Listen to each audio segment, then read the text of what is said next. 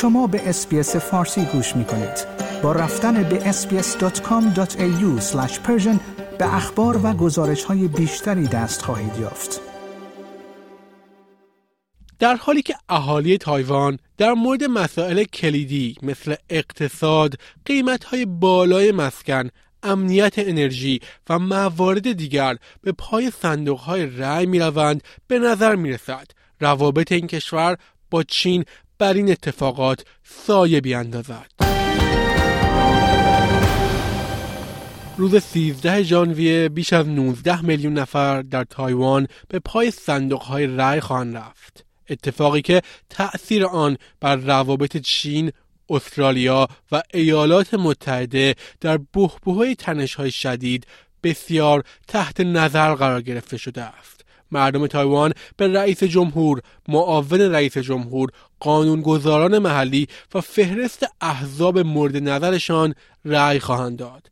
در حالی که اقتصاد قیمت های بالای مسکن و امنیت انرژی در کمپین های انتخاباتی نقش داشته است سیاست سرزمین اصلی چین و روابط بین تنگهی بر همه مسائل دیگر سایه انداخته و اختلافات بین احزاب نشان دهنده آنهاست. مجلس قانونگذاران تایوان از 113 کرسی تشکیل شده و نمایندگانشان برای دوره های چهار ساله انتخاب می شوند.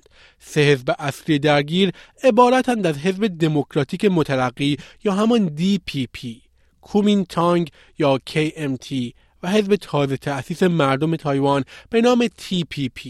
حزب دموکراتیک مترقی هشت سال تحت ریاست جمهوری تسای اینگ وون در قدرت بوده است. او حالا به دلیل محدودیت های دوره ریاست جمهوری این کشور از قدرت کناره‌گیری خواهد کرد و معاونش لای چینگ ته که از او به عنوان ویلیام لای نیز یاد می شود نامزد ریاست جمهوری حزب دموکراتیک خواهد بود. اپوزیسیون اصلی KMT است. حزبی محافظه‌کارتر و دوستدار پکن که ریشه آن به پایان جنگ داخلی چین در سال 1949 برمیگردد. نامزد KMT هو یویی یک افسر پلیس سابق و شهردار شهر تایپه نو است. TPP به رهبری کو وونچه شهردار سابق تایپه و جراح وارد رقابت می شود. این گروه خود را به عنوان میانه رو بین این دو قدرت می داند. این حزب می تواند یک نیروی برهم زننده در این انتخابات باشد.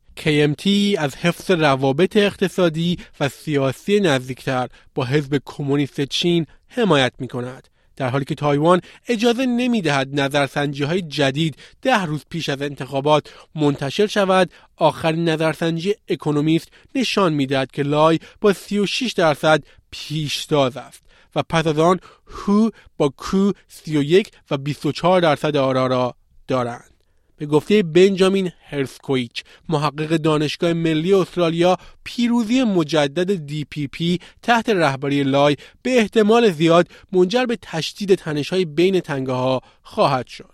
او به SBS نیوز گفت در دوران ریاست جمهوری DPP معمولا پکن نسبت به تایوان مشکوکتر است و درگیری و تنش بیشتر است. او افزود این نشان می دهد که تایوان از نظر هویت و سیاست تایوانی از چین دورتر می شود. پرادیپ تانیجا مدرس ارشد سیاست چین و آسیا در دانشگاه ملبورن هم نظر مشابهی دارد. او به SBS News گفت شی جینگ پین رئیس جمهور چین با افزایش سنش نسبت به عدم اتحاد مجدد تایوان با چین بی شده است. هرسکوویچ می‌گوید اگر TPP یا KMT به قدرت برسند احتمال کاهش سطح تنش وجود دارد. علیرغم اینکه TPP و KMT بیشتر دوستدار پکن هستند هرسکویچ و مگی هر دو اظهار داشتند که هیچ یک از سه حزب اصلی به دنبال برهم زدن وضعیت فعلی درباره استقلال واقعی تایوان نیستند رئیس جمهور چین چندی پیش در سخنرانی سال نو خود گفته بود که اتحاد مجدد سرزمین مادری یک امر اجتناب ناپذیر تاریخی است.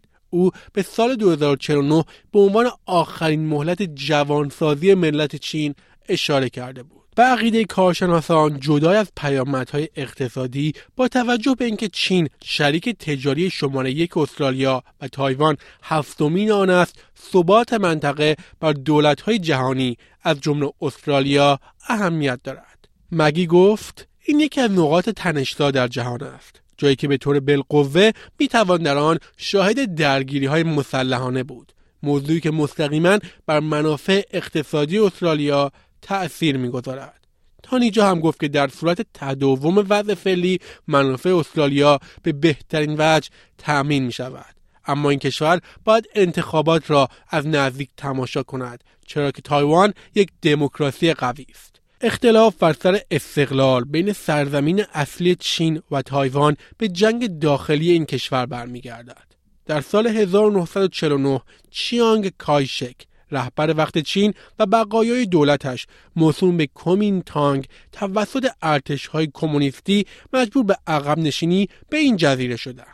چیانگ و کومینتانگ تایوان را جمهوری چین یا ROC اعلام کردند در حالی که سرزمین اصلی تحت فرمان ماو به جمهوری خلق چین تبدیل شد. تا قبل از دهه 1970 جمهوری چین توسط بسیاری از کشورها به عنوان تنها دولت مشروع چین به رسمیت شناخته می‌شد و نماینده آن مسئول کرسی چین در شورای امنیت سازمان ملل بود.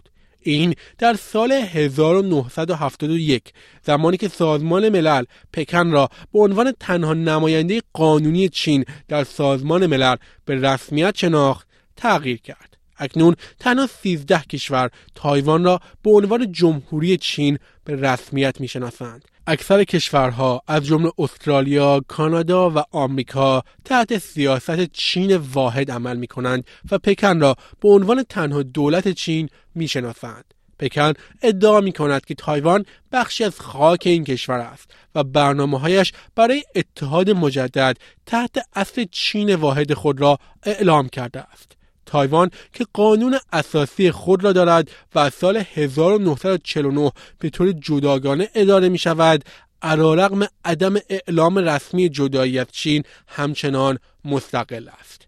شنوندگان گرامی این گزارش همکارانم از SBS News بود که من نیو صدر از SBS فارسی تقدیمتان کردم. Like، share، comment. SBS فارسی را در فیسبوک دنبال کنید.